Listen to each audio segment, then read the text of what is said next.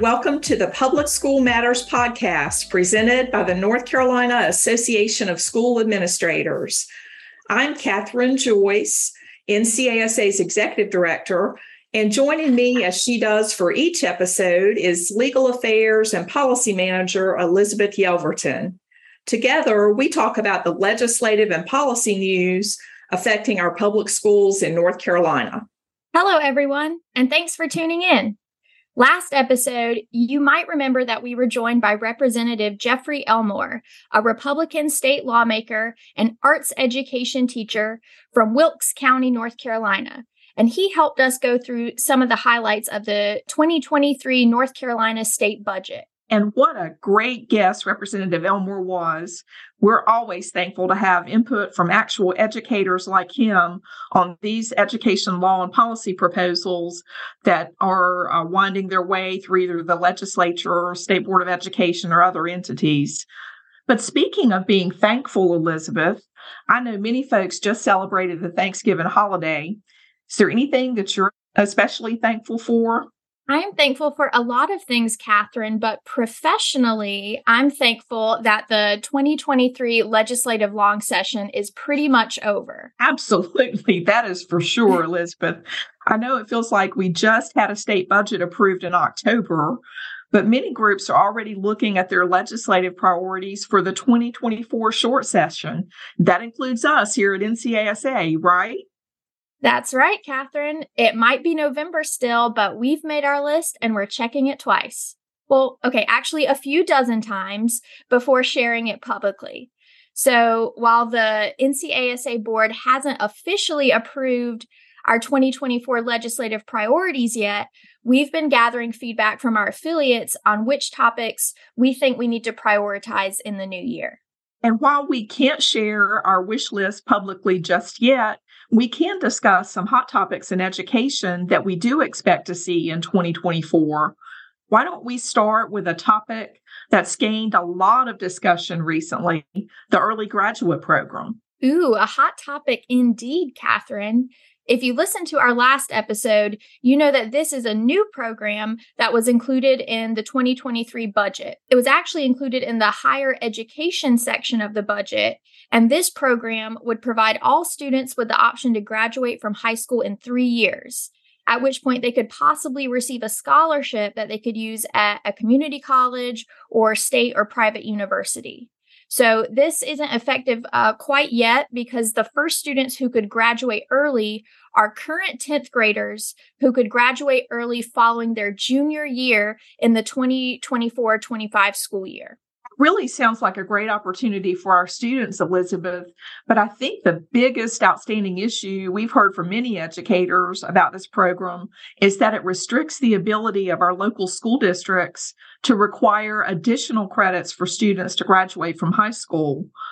The language in the new state budget law specifically prohibits any additional credits above the state minimum, which now is set at 22 credits. This may not sound like a big deal, but we have many school districts across the state that have additional local requirements, such as volunteer hours or career exploration that they think is really important for students, and then they would no longer be allowed um, to require those additional credits like those next school year. That's right, Catherine. And we also want to make sure that our students that do choose to graduate in three years under this new program, that they understand the practical implications of that choice.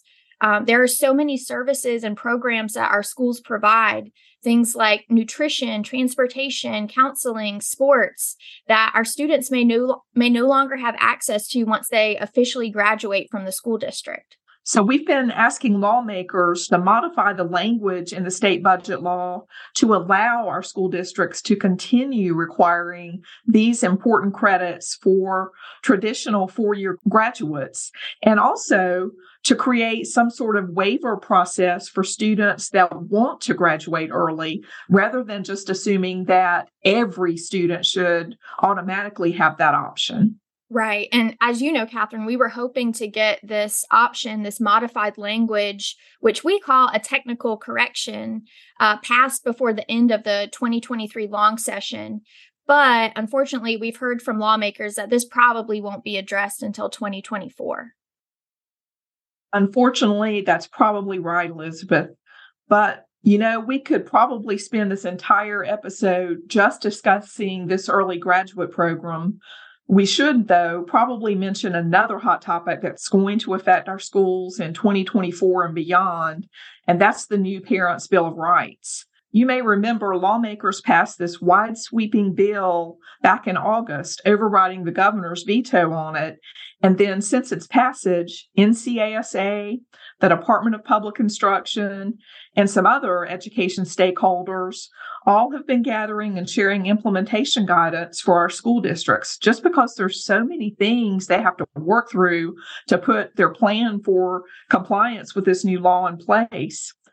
I think one of the biggest remaining challenges created by the bill is the new requirement for our schools to share what's called the Parent's Guide to Student Achievement. This guide outlines for parents numerous requirements and resources related to their child's achievement in school and requires the school system to put it all in one place for their convenience. Right. It's kind of like a one stop shop for parents. We do know that many of our school districts already share most of this information.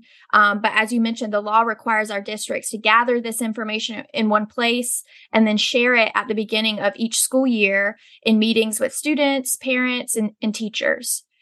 But since the law was passed after the 23 24 school year had already begun, the Department of Public Instruction has actually interpreted this specific requirement, the Parent's Guide to Student Achievement, to start at the beginning of the 24 25 school year.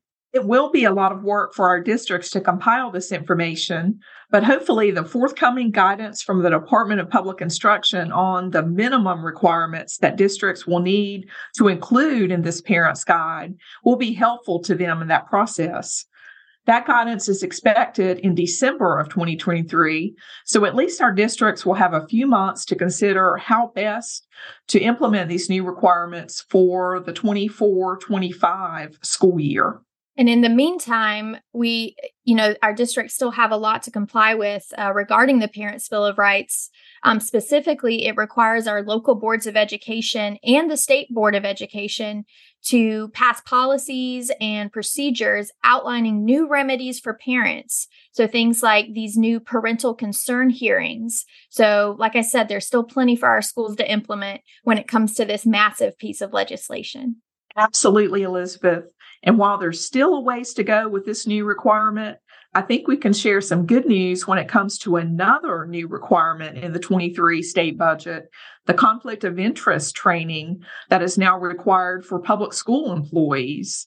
Yeah, I, I never thought I'd be excited to talk about required conflict of interest training, Catherine, but here we are.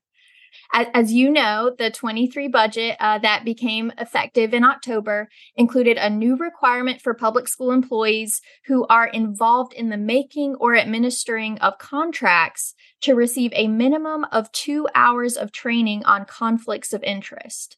And so we think that this requirement was really directed at school superintendents, but actually uh, the vast majority of NCASA's members will need to meet this uh, new training requirement.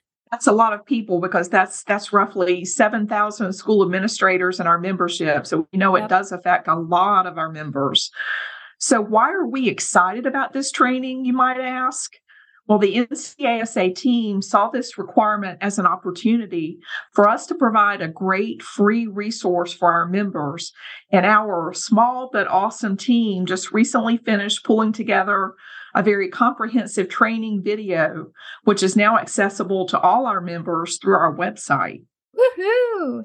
Uh, we definitely could not have pulled this together uh, without the numerous school administrators and local board of education attorneys who volunteered their time uh, to share their expertise and best practices on how to ethically navigate these conflicts of interest. And of course, we have to give a shout out to Rick Scoggins, our communications manager here at NCASA, who spent hours editing the video and making us all look great. Yes, and some of us take more work than others, Elizabeth, but definitely a big shout out goes to Rick. And as you can tell, we're very proud of this free training video, and we hope it will be a very valuable resource for our members for years to come. Well, with the short time we have left today, what do you think about a rapid fire wrap up of some of the other education hot topics we're seeing? So, one of us can mention a topic or an issue that we're following, and the other can say a couple sentences about it. Sounds like a plan. Awesome. So, to start us off, what can you tell me about at risk funding and ELIS? ELIS. Okay. So this is another topic brought to us by the 23 state budget. It requires the Department of Public Instruction to use $7 million of funds each year that previously all have been allocated to the at risk student services alternative schools allotment. This will now be utilized, the $7 million, for the Extended Learning and Integrated Student Supports, or ELIS, competitive grant program. We know that funding for at risk student services is very important to our school districts, so we'll be following this issue closely. Now, for your turn, Elizabeth, what can you tell me about the new student information system? Well, this one is a pretty recent development, Catherine, since the State Board of Education just approved in early November a $74 million contract with the company Infinite Campus, which will replace PowerSchool as the state's uh, new student information system provider. And that will begin in the 25 26 school year. Uh, as you know, this would be a massive change for our schools. So you bet we'll be following news and guidance uh, surrounding the implementation of this new product that most of our schools will, will be using. So, switching gears again, Catherine, um, what can you share about a new funding model for exceptional children? That is an exciting development in the way our state provides funding for students with disabilities.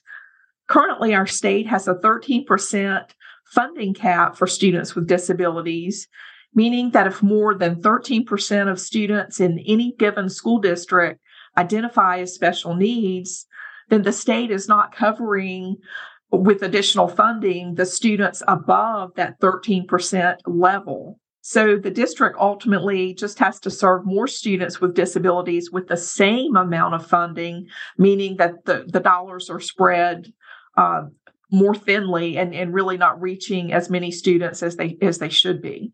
So the 2023 state budget, though, uh, is actually requiring the Department of Public Instruction to come up with a new funding model. And they would now fund children with disabilities based on the reported cost of the services actually provided to each student. So, uh, this report that is uh, required is going to have to go to the legislature by January 15th of 2024. And I think this may be a topic that legislators will be discussing in the new year. And you know what else I hope legislators will be discussing in 2024, Elizabeth? School performance grades. Ah, yes, everyone's favorite topic the school performance grade redesign process. We know that the Department of Public Instruction has been working on a proposal that will revise the way our schools are held accountable. So, right now, that is based 80% on student proficiency and 20% on student growth. But there are so many other factors that many education stakeholders, us included here at NCASA, think would be really beneficial to add into this calculation. So, things like percentage of students who identify as economically disadvantaged, or even results from the teacher working conditions survey. Those would be really beneficial to add into this calculation. Absolutely. And I know you didn't ask, but I think I'll wrap up today's Hot Topics episode with one more very big topic school choice expansion and, and accountability for some of those uh, private schools that benefit from that expansion. We've seen a lot of expansion in North Carolina here in the past couple of years or so when it comes to school choice options, such as charter schools and private school vouchers. We could have an entire podcast just on that topic. But I would be remiss not to at least mention this massive topic that we'll be following in 2024 um, and seeing what else happens in, in that whole uh, school choice arena. Uh, we've definitely seen a huge push in school choice options across the country over these past recent years. So I'm sure that this often controversial subject will remain a hot topic for the foreseeable future we've covered a lot of topics and i don't know about you elizabeth but i'm worn out after all, all these topics and, and thinking about all the things that that may be on the agenda for next year's legislative session you're preaching to the choir, Catherine. And while it's definitely been fun highlighting uh, just a few of the education hot topics that we expect to see in 2024, you and I both know that unfortunately we haven't even scratched the surface on all the education related issues that can come up in the new year. You know, our folks can count on us to be right back here in, in 2024 talking about each and every one of these developments that affect our public schools and the administrators who lead them every day. So um, definitely listen to future episodes of this co- podcast to hear that information, as well as follow us in our weekly e newsletter, The Leadership Link. You can also follow us on Twitter at NCASA Tweets email us at info at ncasa.net or check out our website, www.ncasa.net. You've been listening to Public School Matters with the North Carolina Association of School Administrators. To stay up to date on legislation and policy news affecting K 12 education, we hope you will subscribe to this podcast and join us for future episodes. Thank you for helping us ensure that each public school matters.